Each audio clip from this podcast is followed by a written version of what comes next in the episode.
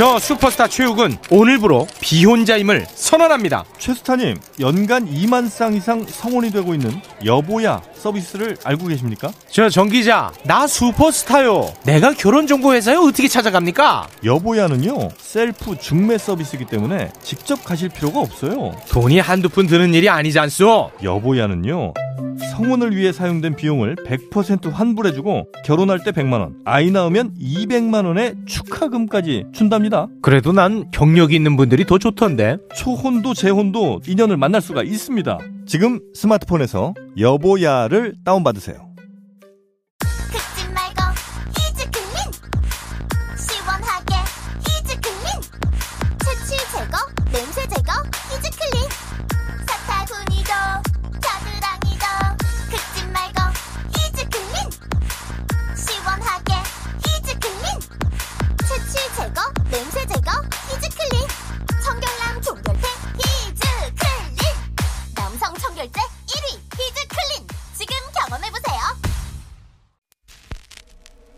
Música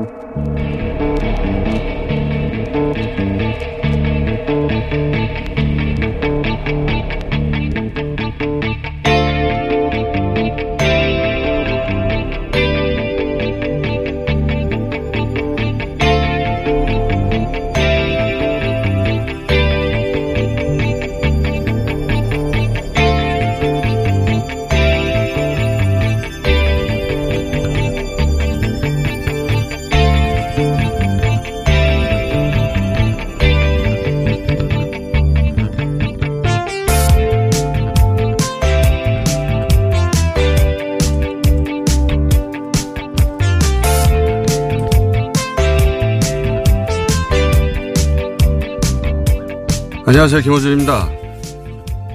중세 카톨릭은 친척 간 결혼과 양자 입적을 반대했으며 이혼과 재혼 역시 금지했었습니다. 친족의 결혼 금지는 유전학 관점에서 이해해 볼 수 있고 이혼의 반대는 종교적 차원에서 이해할 수 있는데 양자 입적과 재혼 금지는 어떤 이유였을까? 당시 카톨릭 교회가 내세운 표면적인 이유는 가족은 오로지 결혼만으로 구성돼야 한다는 논리였습니다. 그런데 영국의 유명 역사 인류학자 잭 구디는 중세 카톨릭이 그런 입장을 세운 진짜 이유는 교회의 경제적 이익 때문이라고 분석을 했습니다. 자식이 없는 부부가 이혼도 입양도 할 수 없고 배우자가 사망할 시 재혼도 할 수 없는 경우에 상속자가 없어져서 그 재산은 교회에 귀속되기 때문이라는 거죠. 실제 당시 교회는 양자 입적을 반대하며 이렇게 논리를 폈습니다. 현세의 상속권에 지나치게 매달려서 영혼을 구원하는 문제를 소홀히 하게 된다. 그러니까 죽을 때 현세 재물은 잊으라는 거죠. 그 문제는 교회가 알아서 할 테니까. 욕망은 그렇게 가면을 쓰는 경우가 많습니다. 들키면 욕먹으니까. 박주민 의원이 발의한 주택 임대차 보호법은 임대료를 잘 내고 아무 분쟁 없어도 집주인이 임대차 계약을 종료시킬 때 임차인의 권리를 보호하자는 내용이나 여러 가지 공격을 받습니다. 예를 들면 토지 공개념으로 가는 수순이라는 거죠. 한마디로 빨갱이 사상이라는 겁니다. 실제로는 임대료를 집주인이 마음대로 높여받고 싶은데 그게 안 될 것 같으니까 반대하는 건데 화를 내는 건데 그게 돈의 문제인데 이념에 가면을 씌우는 거죠. 가면 너머를 보자. 김호준 생각이었습니다.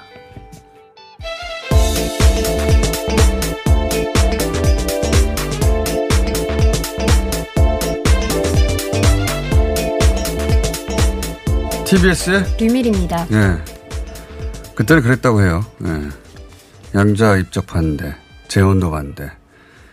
어, 그렇게 해서 상속자가 없으면 재산을 교회가 가져갈 수 있었기 때문에 상속자 없는 조건을 만들려고 했던 것이다. 이런 해석인데 그런데 이제 그런 돈 문제를 구원의 문제로 가면을 씌워버린 거죠. 예.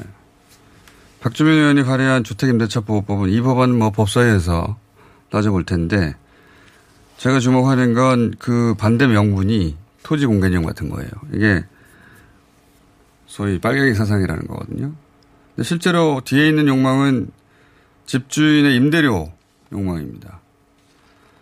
어, 그래서 그게 싫은 건데 그걸 돈 문제라고 하지 않고 인연 문제라고 가면을 씌우는 거예요. 원래 자본도 많고 더 많이 배우고 더 영향력 있는 이들이 자기 욕망에다 가면을 씌우는데 그걸 덜 가진 사람들이 받아들입니다. 그래서 자기는 집도 없으면서 평생 세입자였으면서 같이 반대하는 거예요. 예, 집주인의 가면을 그냥 써버리는 거죠. 자기한테는 실제로 불리한데. 이걸 이제 언론이 지적해줘야 되는데 언론 역할 중에 하나인데 그걸 잘 안 합니다. 오히려 집주인을 위해서 그 가면을 같이 써버리는 경우가 많거든요. 그래서 가면 너머를 보자. 왜 이야기를 하냐면 앞으로 21대가 본격 시작되면 여러 가지 법안이 나올 겁니다. 근데 법안들이 대부분 어, 어떤 가면을 쓰고 있어요. 실제로 법안도 예, 그걸 반대하는 사람도 가면 너머를 봐야 된다. 그 얘기를 해드리고 하는 거고요. 오늘 뉴스가 많습니다. 예. 일단 코로나 짧게 얘기하고. 네. 전 세계 어제 하루만 확진된 사람이 12만 명이 넘습니다. 더 늘어났어요. 네. 또. 지난주 9만 10만이었는데 이번 주 들어서 계속해서 10만이 넘고 있는 상황이고요. 특히나 이제 브라질이 미국을 넘어서서 2만 명 가까이 이제 나오던 어, 미국 확진자, 일일 확진자를 넘어서 브라질은 3만 명이 넘어선 상황입니다. 그 남미가 이제 계속 그 주목 어, 할 지역이라고 계속 얘기했는데 남미가 이제 가을이고 곧 겨울이 되거든요. 네. 예.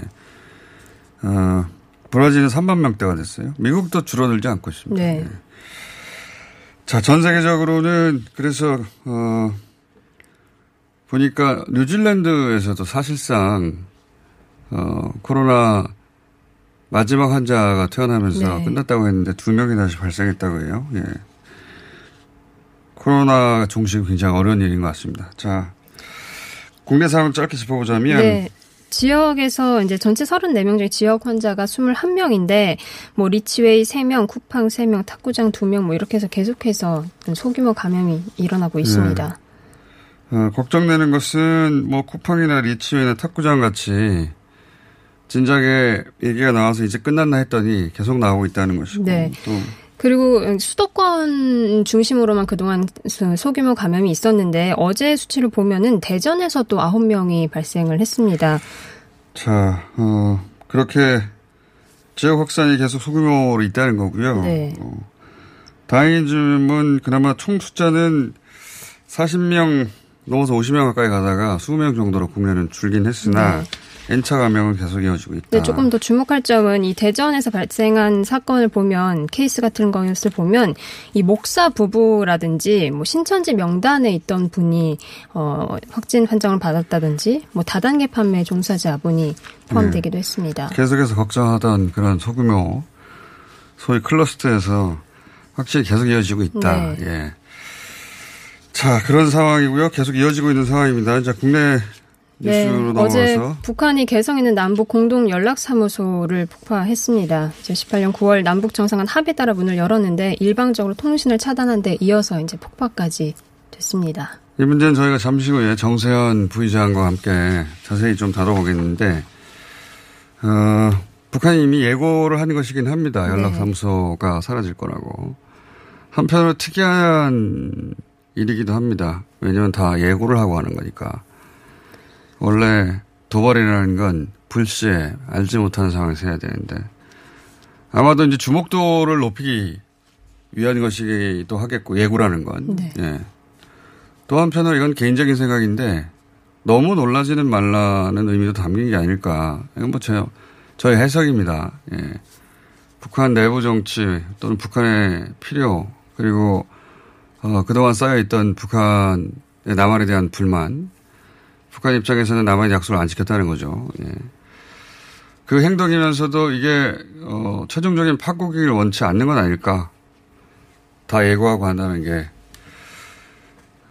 과거 연평도 포격처럼 그냥 포로 쏴버릴 수도 있거든요. 물론 남북 연락사무소 폭파하는 게 이게 심각한 메시지이기도 한데 동시에 헤어지겠다고 선언하고 뒤돌아서는데 뒤에서 붙잡히는 어, 붙잡히는 인연이 되고 싶은 북한식 자존심도 담긴 게 아닐까. 저의 해석입니다. 예. 이게 심각한 일이 아니라는 게 아니라 동시에 그런 것도 담긴 게 아닐까. 예. 사람이 죽고 다친 건 아니라서 예. 건물에 다시 지으면 되는 건데 이 의미는 정세현 부의장과 함께 자세히 잠시 후에 네. 어, 여러 각도에서 짚어보겠습니다. 네, 그리고 자, 조금 전이 북한 접경 지역에서 군사훈련 재개된다는 속보도 들어와 있습니다. 네, 그것도 예고를 한 거예요. 네. 다 예고한 대로 어, 블러핑이 아니라 소위 예고한 예고를 했고 그 예고를 그대로 실행에 옮기고 있는 거라 특이하기도 한다는 겁니다. 제 말은 불시할 수도 있는데 네. 사전에 다 예고하고 하고 있으니까요. 그래서 어, 복합적으로 의미를 읽어야 되지 않을까 생각이 듭니다. 예. 이게 돌발적인 행동이거나 또 감정적인 행동이 아니라 어, 북한이 작년 말부터 올해 내내 어, 전략적인 노선을 정하고 단계제로 실행하는 것이라는 의미이기도 하죠. 자, 잠시 후에 자세히 짚어보기로 하고. 네, 국회에서는 그 여섯 개 상임위원장이 선출된 것에 대해서 통합당 의원이 반발해서 일괄적으로 그 상임위원직에 대해서 사임계를 제출했습니다. 어, 통합당 입장에서는 당연히 화가 나고 그럴 수 네. 있습니다. 문제는 이제 정치는 결국은 명분, 흔히 말하는 프레임 싸움이거든요. 근데 여당에서는 일하는 국회라는 프레임을 내걸었어요. 지난 20대가 워낙 법원 통과도 안 되고 네. 우리 모두가 기억하듯이 어, 국회가 아수라, 예, 아수라장이 되는 경우가 많이 있었기 때문에 일하는 국회라는 프레임을 내세웠는데 여기 맞설만한 설득력 있는 프레임을 제시하고 싸워야 되는 거거든요. 원래 정치라는 게. 제가 보기에는 지금 통합당의 문제는, 어, 그런 프레임을 만들어서 제시하지 못하고 있다는 데 있는 것 같습니다. 어차피 여야는 앞으로도 계속 부딪히고, 과거에도 부딪혀왔고, 지금도 부딪히고 있는데, 어, 예를 들어서 의장실 항의 방문 같은 건 일반 국민들의 관심사가 크게 못 되거든요.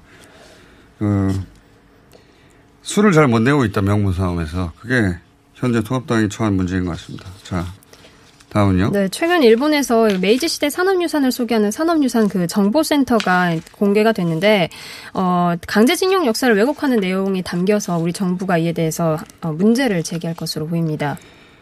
이건 그 2015년 박근혜 정부 시절에 아주 크게 어 화제가 됐던 예.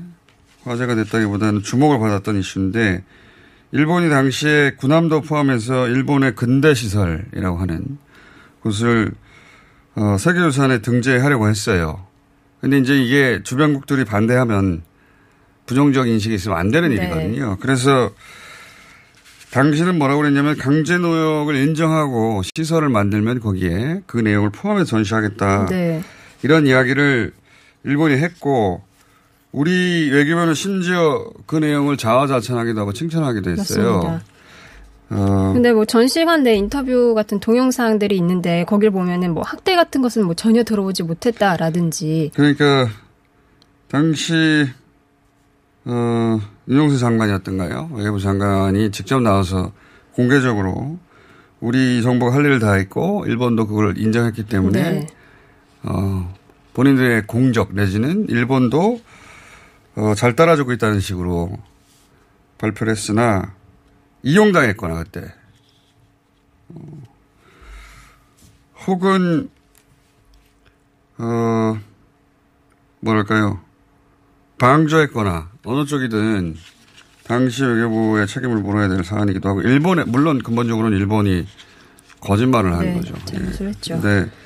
이 사안이 왜 우리 박수를 받으면서 진행됐는지는 되짚어서 따져야 될 내용이라고 봅니다. 예. 어, 그때 하겠다고 해놓고 쏙 다 빼버렸거든요. 네. 이제 어떻게 합니까? 이미 등, 등재됐는데. 예, 일본이 어, 우리를 속이는 것이기도 하고 우리가 그때 그럼 속아준 거냐 아니면 진짜로 속아버린 거냐 대치부 볼 내용이라고 봅니다. 자, 하나 정도 더 하면 시간이 다 되겠네요. 네, 중국과 인도의 그 군 병력이 국경 지역, 그 라다크 지역에서 충돌해서 20명 이상 어, 사망했습니다. 20명은 일단 인도 쪽에서 사망했다고 발표한 내용이고 중국 쪽 사망자 는 아직 확실하게는 집계가 되진 않았습니다. 숫자를 발표 안 했는데 일본 중국 쪽도 사상자가 있다고 했어요. 네. 예. 인도 쪽에서는 그게 중국이 더 많다라는 식으로 발표했는데 그건 모르겠고 그건 중국 당국만 알겠죠. 네. 양쪽 모두 사상자가 발생한 것 같고 이 뉴스가 이제 중요한 이유는 원래 중국과 인도는 국경이 엄청나게 넓은 몇천 킬로, 삼천 킬로 이상인 걸로 알고 있습니다. 그리고 한 서너 군데에서 지속적으로 이런 분쟁이 있었고 이 지역도 60년대에는 전쟁도 했었던 걸로 알아요.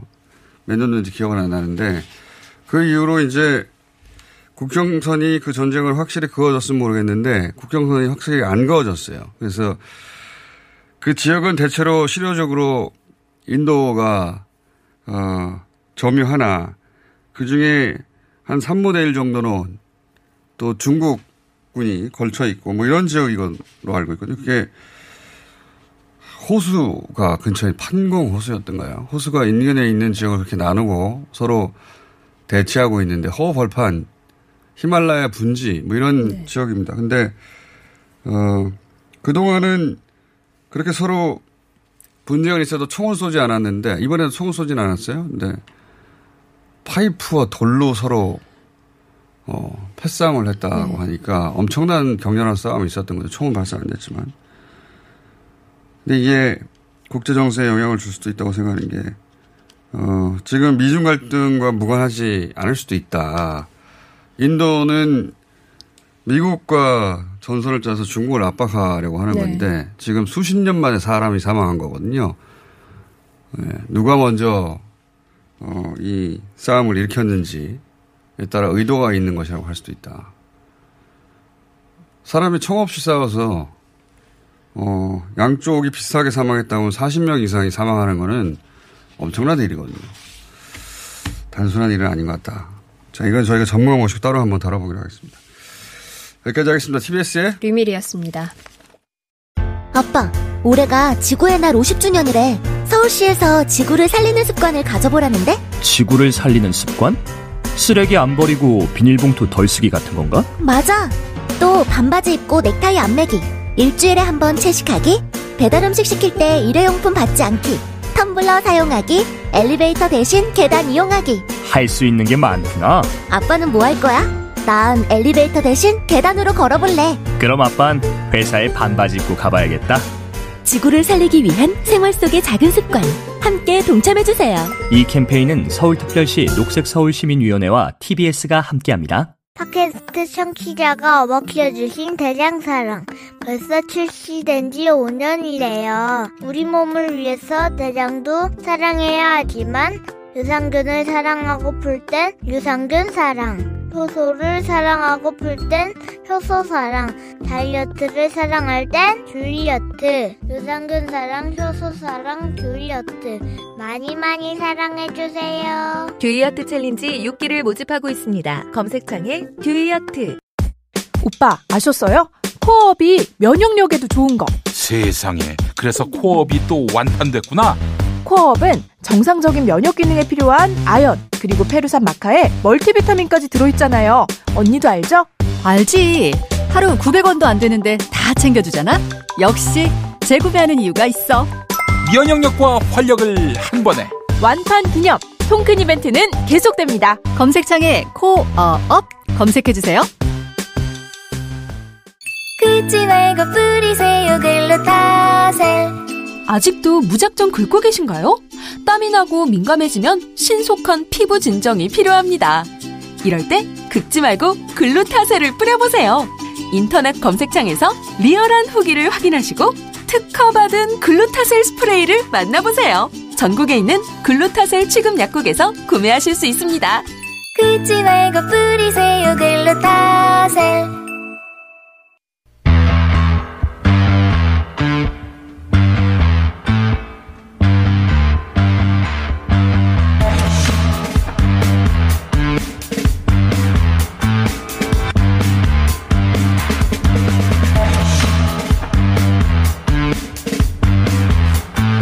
자, 북한 문제 짚어보겠습니다. 이제 모두 다 아시다시피 개성공단에 있던 남북 연락 사무소가 폭파됐는데, 어, 이건 예고됐던 바죠. 이 상황이 무엇을 의미하는지 민주평화통일자문회 자문회의에 정세현 수석 부의장 모셨습니다. 안녕하십니까? 예, 안녕하십니까? 일주일에 두 번 모시는 건 과거 싱가포르 하노이 때나 있던 일인데 이번에는 정반대로 위기 때 비상시국이어서 그래. 자 모셨습니다. 어 우선 제가 이거 한번 먼저 여쭤보겠습니다. 북, 이게 이제 북한이 이런 행위를 하는 걸 우리는 이제 도발이라는 용어로 보통 표현하는데 어 예를 들어 연평도 포격처럼 혹은 뭐 다른 것도 마찬가지였고 북한이 아무런 예고 없이 그렇게 하는 경우도 꽤 있었는데 이번 경우는 사전에 그렇게 하겠다고 미리 며칠 전에 다 예고한 행동들입니다. 그래서 한편으로 저는 드는 생각이 아 이게 어 돌아갈 다리를 불태우는 것까지는 아니구나 이렇게 저는 해석했는데 예. 그 공동연락사무소 폭파를 한 것은 사실이지만 예. 그거는 그 옆에 있는 나중에 그 기능은 예. 그 옆에 지금 있는 이번에 유리창이 깨진 예. 15층짜리 건물이 저 뭐 방이 많아요. 예. 그리 다시 들어가면 되는 거고 유리 끼고 문제는 지금 다시 돌아갈 다리 저 다리까지 지금 그 끊고 나오는 거냐 그건 아니라고 봅니다. 왜냐하면 지금 예고를 한 거, 예고를 한 거를 조금 예고, 예고를 빨리 실행에 옮긴 그 그런 측면이 있는데 자기들이 이거 이거 해달라는 요구를 했는데 이쪽의 행동이 너무 느리니까 네. 빨리 좀 움직여 달라는 그런 네, 메시지로 좀 폭파까지 했죠. 근데 에, 어제 아침에는 또 그 조선인민군 총참모부에서 뭐라고 하냐면은 남북의 그 합의에서 비모장화된 지역에 군대를 다시 진주시키겠다 그랬어요. 예. 그게 바로 개성공단에 군대가 들어오고 금강산 관광지구에 군대를 갖다 어. 그 어, 진주시키겠다는 얘기입니다. 근데 그것이 그러면 개성공단의 완전한 철폐로 이어지는 거냐? 예. 저는 그건 어, 쉽지 않은 일이라고 생각합니다. 저는 처음에 이제 개성공단 지역에서 경기한다고 그래서 개성공단을 만약에 정말로 철폐할 거면 개성공단 공장들, 아, 공장들을 폭파할 텐데 그래서 아, 공장을 폭파했다면 이건 정말 그런 일일지 모르겠다고 생각했으나 공장은 뭐 무사 아니, 하는 그 것으로. 공장까지 그렇게 폭발을 하고 그런 식으로 하면은 북한이 앞으로 어 경제적으로 잘 살기 위해서 어차피 국제 사회하고 협력을 해야 되는데 예, 그럴 수 있는 그 가능성을 스스로 끊어버리니까 그런 일은 않을 거예요. 그 공장은 두고 연락사무소를 폭파하되 군이 들어온다는 건 어디로 들어온다는 겁니다. 개성공단에 군이 들어올 개성공단이 원래 지금 개성공단이 2천만 평을 내놨는데 거기에 2개 사단, 2개, 1개 포병재단이 2만 5천 명이 있던 그렇죠. 자리입니다. 원래 군대가 있었죠. 네, 군대가 있었고 거기에 장사정포, 방사포가 남쪽을 향해서 전진 배치되어 있던 지역을 지금 공단으로 만들었죠. 그러니까 경제 협력을 통해서 군사적 긴장을 완화시키는 예, 예. 틀을 짠 것이 개성공단이고 예. 금강산 관광지구예요. 예. 그러니까 근데 그걸 결정을 누가 했느냐? 아버지가 아버지가 한 겁니다. 그러니까 그쪽은 유난히 이 백두 혈통이라고 하는 걸 강조하는데 심지어 백두 혈통이기 때문에 김여정 제1부부장까지도 지금 예. 전면에 나서서 이런 대남 또는 대미 이 여러 가지 메시지를 내보내는데 그 아버지가 결정한 유훈에 가까운 일을 완전히 없애지는 못할 거예요. 그러니까 거기에 군 부대가 진주를 할 거예요. 땅은 없습니다. 개성공단에. 아, 그 공장 외에도 2천만 평 중에 지금 공장에 들어선 공간은 40만 평밖에 안 돼요. 아, 공간은 나머지는. 벌판입니다. 그러니까 얼마든지 군대들이 들어와서 천막 치고 뭐 거기 이그 주둔을 할 수는 있어요. 그러나 모든 것이 과거로 되돌아갈 수 있다는 아, 일단 글쎄. 경고네요. 일단은 아, 과거로 돌아갈 수도 있다. 당신 더 남쪽 있다. 하기에 따라서는 예, 그런. 메시지죠. 그러니까 여기를 다시 군사지역으로 만들 것이냐, 그 개성공단을 또는 금강산 관광지구를 다시 군사지역으로 만들 것이냐, 아니면 관광지구 그다음에 또 공단 이런 식으로 해서 경제 협력과 구- 긴장 완화가 다시 이렇게 그 선순환 할 수 있는 그런 판을 짤 것이냐는 것은 남쪽이 빨리 결정해 달라는 거예요. 근데 다만 북한의 여러 가지 대남 메시지가 너무 다급하다 보니까 너무 다급한 나머지 메시지가 좀 울부짖으면서 막 그냥 쏘, 그냥 그, 음. 어, 쏟아내는 막말이 돼버렸어요. 그게 지난번에 그런 말씀 하셨지 않습니까? 김여정 부부장이 이렇게 강하게 나오는 것은 아마도 어, 김여정 부부장 2인자 만들기 작업도 병행되는 것 같은, 같다라고 해석하셨는데 그만큼 소위 백두혈통이 이 상황을 위기라고 판단하는 것이기도 한 거 아닙니까? 예, 이제 그 경제 위기가 결국 이제 경제 위기가 예. 경제 위기가 그러나 뭐 유엔 대북 제재라기보다는 지금 코로나 상황까지 겹치면서 어 금년 말까지 끝내야 되는 여러 가지 경제 발전 목표가 하나도 지금 달성이 안 되니까 북한 주민들로부터 그 김정은을 비롯한 지도부에 대한 불만이 솔솔 나오기 시작하는 것 같아요. 이거를 단속하기 위해서 지금 어, 이 대내 결속을 다질 필요가 있고 그러기 위해서는 남쪽을 상대로 해서 이런 그 적대적인 행동을 하면서 내부 결속을 어, 다지고. 내부 결속을 다지는 건데 예. 이게 어떻게 보면은 김정은 위원장의 리더십이 조금은 북한 주민들 사이에서 흔들리는 기미가 있기 때문에 김 위원장이 직접 나서서 다녔고 그다음에 김정은 위원장이 직접 나서지 않는 것은 그래도 문재인 대통령과의 에, 과거의 관계 이것을 다시 복원할 수 있는 여지는 좀 살려놓는 겁니다. 맞아요. 김여정 위원장 부부장이 일종의 악역을 좀 하고 있는 거죠. 악역을. 그러니까 워낙 또 부드러운 역할을 맡았었기 때문에 그 효과도 더 극대화될 거라고 생각을 했을 것도 같고. 근데 이제 한편으로 이런 생각도 듭니다. 이제 북한의 입장에서 역지사지로 한번 생각을 해봤는데 북한 입장에서는 능라도와 백두산에서의 대접이라든가 또는 뭐 하나, 하노이를 기차 타고 갔던 노력이라든가 그리고 판문점에서 또 트럼프 대통령 일본 들렸다가 셋이 만난 과정까지 어, 자신들은 할 수 있는 건 했는데 북한 입장에서는 우리 손에 쥐어진 건 뭐냐 하는 북한 내부의 불만이 분명히 있겠죠. 군부 할 수 있는 할 수 있는 것을 했, 했다고 보기보다는 저는 어, 문재인 대통령에 대한 그, 이 믿음이라고 할까 이런 것이 굉장히 강했었다고 생각합니다. 예. 그러니까 9.19, 9월 19일 날 능라도 경기장에서 15만 북한 어, 시민들 앞에서 연설을 마음대로 할 수 있게 한 거. 그거는 문 대통령에 대한 신뢰가 없으면 할 수가 없는 거예요. 그러니까 4월 27일 날 한 약속과 9.19 평양선에서 그 합의한 것들이 다 이행되리라는 기대가 있었기 때문에 네. 대접으로 그렇게 한 거예요.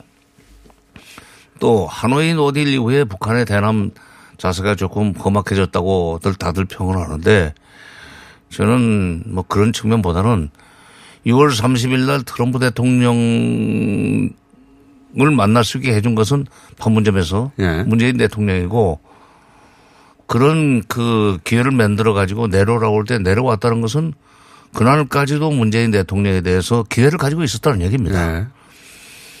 네. 그런 문 대통령의 그 여러 가지 대북 메시지 또는 행동을 참모들이 행동으로 옮겨줘야 되는데. 남쪽의 참모들이? 남쪽의 참모들이 행동으로 옮겨줘야 되는데. 그리고 끝나는 걸 보고 점점 아 이 사람들은 도대체 그 말을 믿을 수가 없다. 더구나 금년 초에. 북한 입장에서는 이제 네. 안 움직이니까 안 움직이니까. 참모들이 안 움직이니까. 대통령은 뭘 움직이는데 참모들이 안 움직이니까 아 이게 도대체 문재인이라는 사람까지도 믿을 수 있느냐 하는 의심이 들기 시작했고 그런데 더구나 이제 금년에 1월 2일 날입니다. 제가 그 자리에 있었는데 신년 하례회 때 문 대통령이 그 인사말에서 금년에는 남북 관계에서도 운신의 폭을 넓혀 나가면서 어 좀 잘해보겠다 하는 얘기를 했어요. 그 운신의 폭이라는 얘기는 작년 한 해 동안 미국이 여러 가지 이유로 working group에서 감히 working group에서 남북 협력 사업을 제동 걸었다는 그 얘기를 지금 뒤집어서 한 겁니다. 그 대통령이 그 정도 얘기하면은 참모들이 운신의 폭을 넓히기 위해서 미국으로 갈 줄 알았을 거예요. 음, 보다 적극적으로 그렇지. 미국으로 가서 미국에 건너가서 외무부 장관이 가고 통일부 장관이 가고 뭐 안- 안보보좌관도 가고 이런 식으로 연달아서 자기 그 counterpart들을 만나가지고 얘기하고 또 정치권을 상대로 해서 얘기하고 댕기는 장면을 봤으면은 아 금년에는 어, 이 4월 27일 날, 9월 19일 날 한 약속을 이행해 주겠구나 하는 기대를 가졌을 텐데 전혀 움직이지 않았단 말이에요. 물론 코로나 상황이었기 때문에 쉽지는 않았지만 그러나 코로나 상황에도 불구하고 사람은 움직일 수 있는데 그걸 안 해주는 거를 섭섭하게 생각하기 시작했을 거예요. 더구나 그, 이, 에, 1월 16일인데 16일 날 여기 주한 미국 대사가 뭐 남북 협력 사업을 적극적으로 추진해 나가겠다는 식의 대통령의 그 기자 회견에 대해서 토를 달지 않았어요. 한미 워킹 그룹에서 그걸 그랬죠. 협의해야 될 예. 문제다. 예.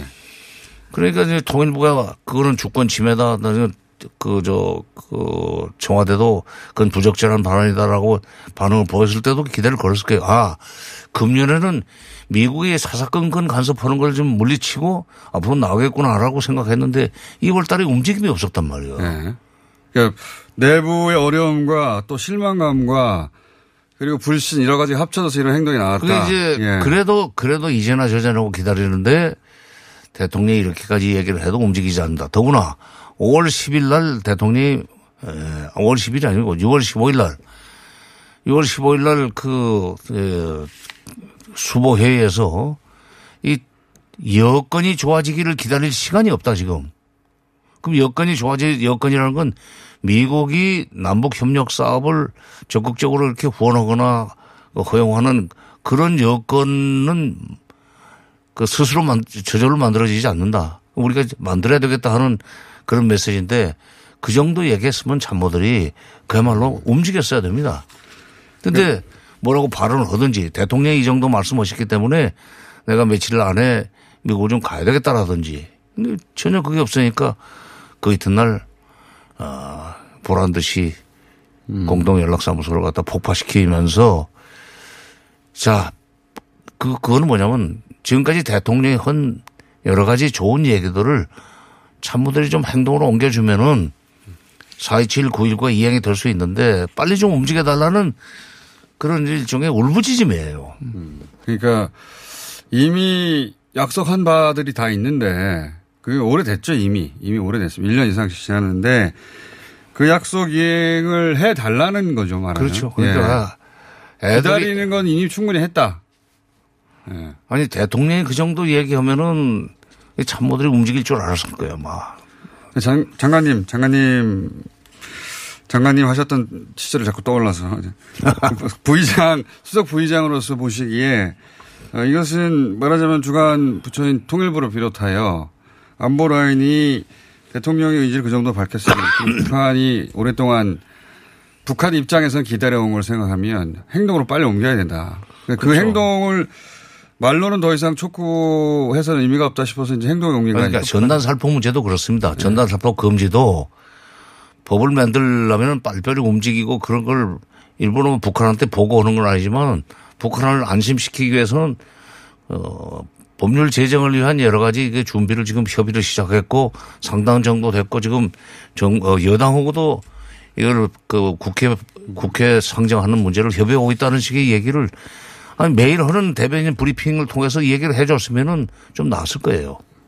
알겠습니다. 전반적으로 이제 북한이 왜 그러는지는 제가 이해가 가는데 그렇다고 이제 북한이 이 폭파 한 것이 아무 일도 아니거나 그런 건 아니니까. 어, 근데 이제 그 조금 전에 처음 질문을 그 제가 답변을 않고 긴 이야기에 대해서 미안합니다. 다시 그 원 질문으로 돌아가겠습니다. 연평도 포격 같은 걸 하겠느냐 하는 그 이제 질문을 네. 하셨는데 그렇게 뭐 그렇게까지는 아 이게 지금 그렇게 되면은 이제 북한은 돌아갈 수가 없습니다. 이게 이명박 때 연평도 포격을 하는 것과 예. 아, 정상회담을 세 번씩이나 하고 트럼프 대통령을 만나게 해주고 북미 정상회담도 할 수 있게 해준 문재인 대통령과 그 정부를 상대로 해서 연평도 포격과 같은 일을 저질러 놓으면은 다시 이 정부가 움직일 수가 없어요. 그렇게 그렇게 되면은 없어지죠. 그렇게 되면은 북한은 더 이상 희망이 없어집니다. 그러니까 그렇게까지는 안 하고 개성공단과 금강산 지구에 와 과거에 있던 부대들이 그 병력 그대로 들어올지 좀 규모를 규모를 줄여서 들을지 모르지만은 그 정도 상징적인 조치는 할 거예요. 그리고 또 그래도 움직이지 않으면은 뭐, 그, 자기들도 삐라를 뿌리겠다고 그러니까, 살포겠다고 그러니까 그런 짓은 할 겁니다. 눈에는 눈, 뭐, 코, 어, 코에는 코 하는 식으로. 코에는 코라는 네. 문구는 없지 않습니까? 네, 눈에는 눈, 이에는 이. 어. 이에는 이. 예. 그, 저 중학교 때 공부를 잘한 모양이에요. 그 다음에 서해상에서 그 여러 가지 그 경계선이 불분명해 솔직히. 예.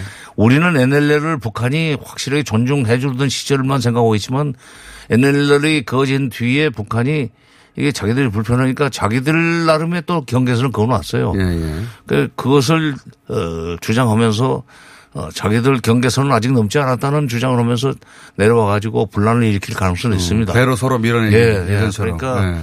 피곤하게 해주겠다고 했는데 그 피곤하게 만들 가능성은 있어요.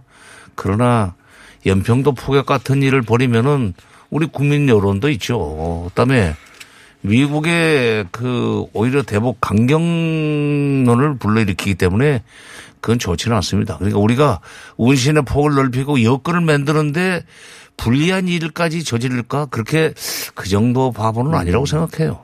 아무리 막갑하라고 그러지만 그럼 지금 상황에서는 남쪽에서 어, 그동안 하겠다고 북한과 약속했던 것의 속도를 높이고 그 일에 참모들이 적극적으로 나서야 된다.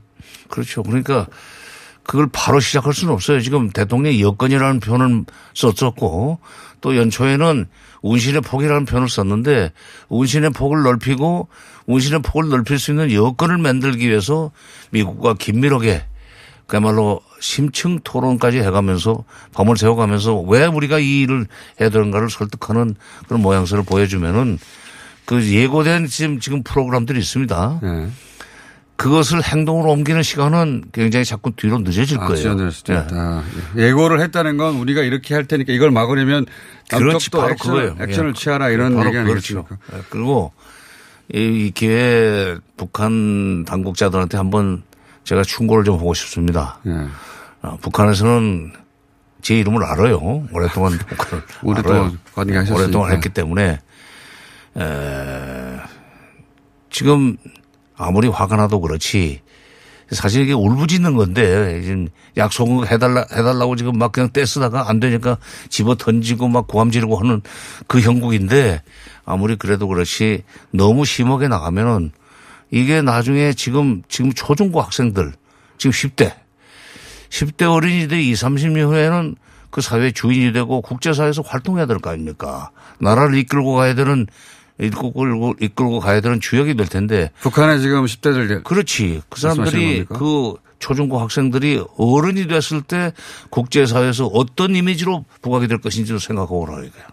아. 말하자면 지금 너무 심하게 해놓으면은 이게 그, 그, 그 사람, 그 지금 초중고 학생들에게는 주홍 글씨로 남을 겁니다. 북한도 개방하고 국제사회와 그러니까. 교류하게 될 텐데. 그러니까 남쪽을 상대로 해서 이렇게 여러 가지 울부짖고 뭐 그런 행동 그건 뭐 이해를 해요. 그러나 정치 지도자는 정무적 감각도 있어야 되는 거 아니에요? 막가파식으로 할 수는 없는 거고 그러면 정치 지도자들이지만은 정무적인 행동을 하면서도 부모의 입장에서도 생각을 하라 이까 자기 자식들이 나중에 국제사회에서 어떤 대접을 받을 것인가. 아. 그리고 이건 이- 기록으로 남습니다. 알겠습니다. 이런 면도 말씀 듣다 보니까 있는 것 같습니다. 긍정, 물론 뭐 부정적인 지금 요소들이 많은데 긍정적인 면을 또 보자면 남한이 북한에게 이것 봐라 도저히 이대로는 안 된다. 예. 미국이 뭘 할 수 없는 거 우리는 할 걸 해야 되겠다. 이런 말을 할 수 있는 계기와 명분이 되기도 하는 거 아닙니까? 지금 이 타이밍이. 아니 북한이 그걸 만들어줬다기보다는 사실 문 대통령이 연초부터 그 얘기를 많이 했어요. 네. 근데 지금 자꾸 얘기하지만은 그럼 참모들이 움직여줘야죠. 그러니까 대통령은 생각하고 행- 참모들은 행동을 해야 되는데 대통령은 행동하고 참모들은 생각만 하고 있어요. 거꾸로 됐어요, 지금. 알겠습니다. 자, 아무래도 당분간은 부의장님을 자주 모실 것 같습니다. 오늘 일절 여기까지만 하고요. 또 월요일에 아니, 또 그런 모실- 핑계 대고 자꾸 네. 저 자주 모시려고 하지 말고 자, 해외도 못 가시잖아요. 저 월요일에 또 모실 것 같은데. 지금까지 민주평화 통일자문회의의 정세현 수석부의장이었습니다. 감사합니다. 예, 감사합니다.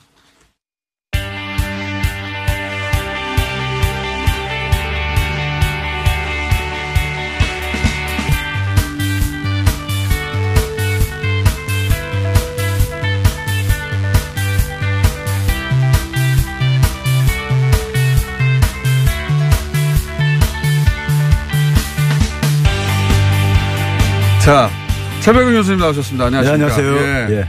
앞에 심각한 사안이 있어가지고 저희가 시간이 좀 줄었는데, 어, 원래 월요일 날 나오시는 날인데, 월요일 날은 뉴스가 별로 없고, 주중에 뉴스가 많이 나왔어요. 예. 그래서 주중 뉴스를 모아가지고, 예. 몇 가지 팩트 체크 내지는, 어, 무엇이 잘못된 관점인지 짚어주실 텐데, 최근에 반도체 관련 기사들이 많이 나왔습니다. 예. 예, 그러니까, 어, 중국하고 미국은 잘 나가는데, 한국은 어렵다. 예. 한국 반도체는 이런 뉴스였거든요. 예. 꽤 많이 나왔어요. 예. 자, 오늘 뭐 이거 다 다룰 수 있을지 모르겠네요. 다, 다안 다루시면. 남는 것도 월요일에 다루시면 되죠. 자, 워- 자, 그 월요일 날에요. 15일 날에 그 전경련에서 전경련에서 이제 그러니까 그 반도체 시장 변화에 대해서 보도 자료를 냈어요. 아, 그래서 기사가 많이 나왔구나. 전경련에서. 예, 제가 제가 오래전부터 정경련하고 정경련 산하의 한국경제연구원이라고 있거든요. 예.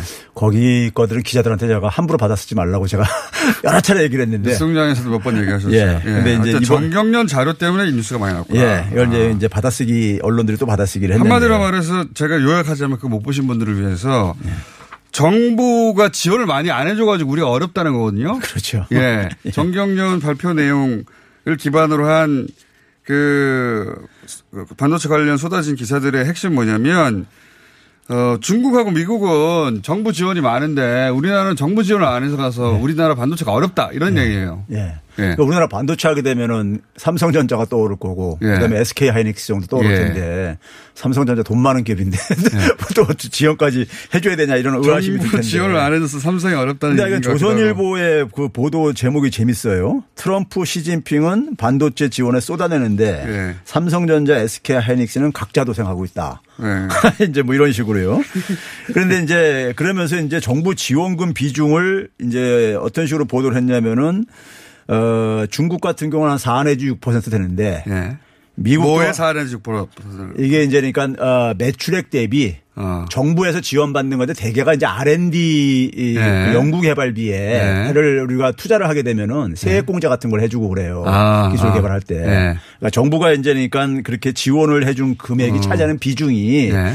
중국은 한 4 내지 6%. 음. 이제 그 기업별로 이제 또 얘기를 했어요. 제일 네. 높은 기업이 한 6.6% 정도. 네. 왜 중국의 이제 그러니까는 그 대표적인 그 반도체 기업이 STMC라고 있는데 그 기업이 이제 한 6.6% 되고요. 아, 그러니까 세제 혜택 달라는 거네요 한마디로. 그렇죠. 미국도 한 2 내지 3% 되는데 예. 에, 삼성전자는 그러니까 0%대다. 0.8%다, 0.8, 0%다 이렇게 1% 했어요. 미만이다. 예. 네. 근데 이제 문제는 뭐냐면요. 예. 이 지원액을 보게 되면요. 액수, 예. 지원액을 보게 되면 삼성전자가 압도적으로 많아요. 81억 그래요? 달러. 아, 우리. 아, 그러니까. 예. 삼성전자의 매출 규모가 크다 보니까. 그렇죠. 퍼센티지가 낮아, 분모가 크다 보니까 퍼센트가 낮아진 거지. 절대 액수로 비교하면 우리가 많다. 예. 그 중국이 가장 높다는데 중국 같은 경우는 9분의 1 정도면 8억 달러. 아니, 저기, 저, 예, 9억 달러 정도. 9억 예. 달러. 예, 그러니까 81억 달러하고 9억 달러 놓고서는 이제 그러니까는, 에, 중국은 많이 전해주는데 야, 우리는 가다 이- 하고 얘기하면은. 정말 숫자 장난이네, 숫자 장난. 예. 실제. 그러니까 예. 중국은 그런 세제 혜택이 규모가 한 9억 달러고 삼성전자는 세제 혜택을 따져보면 81억 달러인데 예. 우리가 9배가 많은데 근데 중국보다 훨씬 적은 것처럼 예. 야 머리 좋네요. 액수로 말하면은 너무 우리가 많이 하는 것처럼 보일까봐 예. 이것도 더 많이 받으려고 퍼센티지로 변환한 다음에 우리가 지금 어, 나라에서 삼성전자를 지원을 안 해줘가지고 한국 기업이 어렵다고. 예. 야 세제 혜택 더 많이 줘야 되는 내가 아닙니까? 세금 더 많이 깎아줘. 이 기사잖아요. 예. 야, 이 기사를 이렇게 틀었군요. 또 하나는 예. 그래가지고 결국 이제 시장 점유율이 예. 에, 삼성 우리나라 이제 줄어들고 있다 이거예요. 그러니까 쉽게 얘기하면요. 예. 줄어들고 있는데 이것도 이제 보게 되면은 제목을 이렇게 달았어요. 정경련에서 이제 다른 걸 조선일보도 그대로 베꼈었는데 에, 미국이 이제 전 세계 시장 점유율이 한 47% 돼요. 예. 2019년 기준으로요. 예. 그리고 이제 그- 그래서 미국은 이제 시장 점유율 1등이라는 수치를 딱 이제 부각시켰고 예. 그다음에 이제 중국은 지난 10년간 두 배 이상 성장했다. 시장 점유율 예. 이렇게 했어요. 비교가 서로 다르잖아요. 네, 다르죠. 그런데 여기에 이제 또 이제 이제 문제가 있는 게 뭐냐면은 미, 에, 지난 10년간 만약에 비교를 하고 싶으면은 네. 뭐 이건 어떤 기준 연도를 하고 비교하고 싶으면은 2010년도에 미국 같은 경우 48% 차지했었어요. 일본. 미국은 더 줄었네요. 그러니까 오히려 10년 전에 아, 그러니까 비교를 하려면 똑같은 기준으로 둘다 예. 10년간 비교하던가. 그러니까 미국은 한 45에서 한 50% 차지하는 나라예요, 원래가요. 원래. 예, 예를 들면 거기에 이제 우리나라는 메모리 중심이고 예. 미국은 비메모리도 있고 메모리도 있고 그러다 보니까 예. 전 세계 한 절반 정도는 미국이 차지해요. 예. 그런데 이제 그게 10년 전에 비교해 보면 오히려 1%포인트가 줄었는데 예. 지금 현재 이렇게 세계 시장 점유율 제일 일- 저기 높, 높은 걸만 수치를 딱 부각시킨 거예요. 아, 미국은 그래서 이렇게 지원을 해줘 트럼프가 지원을 해줘 가지고 세계 1등 하고 있다. 이런 예전부터 이미지인 거예요. 1등이었는데 예. 최근에 지원을 해서 예. 1등인 것처럼. 예. 그 다음에 이제 중국 같은 경우는 네. 중국 같은 경우 반도체 산업이 육성한 지 얼마 안 돼요. 그 10년 전에는 거의 없었었어요. 예. 예? 없다가 이제 그러니까 지금 이제 최근에 이제 그러니까 어쨌든 간에 중국도 중국 국내 시장 규모만 해도 크잖아요. 크니까. 예. 근데도 불구하고 한 5%뿐이 지금 안 돼요. 중국은요. 예. 아, 외국- 근데 그래 숫자가 너무 적으니까 두 배. 그렇죠. 이게 것이야. 10년간 두 배라고 한 거군요. 야. 근데 이제 머리 우리가, 좋아요. 우리가 절대 수치로 보게 되면은 10년 동안에 우리는 14%에서 네. 지난해 좀 떨어져서도 19%로 한5% 포인트 제일 많이 크, 저, 절대적으로 제일 많이 증가한 나라예요. 아, 그러니까 그렇게 10년 똑같이 비교해 보자 그러면. 예. 우리는 5% 성장했어. 예, 5% 포인트 성장했어. 일본은 10% 포인트가 성장했고. 야, 야, 장난을 이렇게 치면은 교수님처럼 그런 자료가 다 없으면은 그냥 넘어가겠네, 그냥. 자, 근데 야. 이게 이게 이제 OECD 보고서하고 이제 그러니까 어, 반도체 산업 협회 자료를 두 개를 이용해서 이렇게 보고서를 만들었는데 정경련에서 기자들이 그거 쉽게 찾아볼 수 있거든요. 찾아서 확인만 하면 되는 건데. 아니, 숫자를 제시하니까 예. 믿- 믿게 되는 거잖아요, 왠지. 근데 예. 비교를 교묘하게 했네요. 그렇죠. 예. 10년을 비교하려면 똑같이 10년을 비교하고. 예. 그렇죠? 특정 한 해만 비교하려면 특정 한 해만 비교하던가 아니면 기준이 동일해야 되는데 그 어떤 미국은 세계 1위다. 중국은 최근에 두 배가 늘었다. 이렇게 비교를 해가지고. 그러면서 이제 한국경제신문 같은 데서는 예. 우리나라 반도체는 거의 정체돼 있다. 그래서 뭘 비교했냐 박정 박근혜 정부 때 예. 14년부터 16년까지 17% 차지했어요 시장 점유율이요. 예. 예? 근데 그때보다 그러니까 지난해 많이 떨어졌어도 2018년도에 24%까지 올라갑니다. 어. 그러다가 2019년도에 이제 19%가 좀 줄어드는 거예요. 예. 줄어든 이유가 뭐냐면 19년도에 메모리 반도체 가격이 거의 급락을 해요. 예, 예. 예. 그리고 이제 반도체가 수출이 이제 많이 떨어졌잖아요, 작년에요. 음. 알겠습니다. 이제 그런데, 근데 이제 우리는 그나마 그래도 박근혜 정부 때보다 한 이, 저기 2%포인트 올라갔는데 이거 변화가 없다. 뭐 이런 식으로. 알겠습니다. 그러니까 편한 기준을 뽑아가지고 자기 입맛에 맞게끔. 자기 입맛에 맞게 편집한 숫자들인데 그걸 정경련 자료를 언론들이 그대로 받아 써서 예. 예. 데다가 어디다 또 윤세까지 하더라고요. 예. 목적은 그래서 어, 이런 삼성전자 같은데 세금 좀 깎아줘라 더 이건데 이게 휘황찬란하게 만든 거군요. 재난, 재난지원금만 주지 말고 좀 기업들 주라고 좀 하는 것 같아요.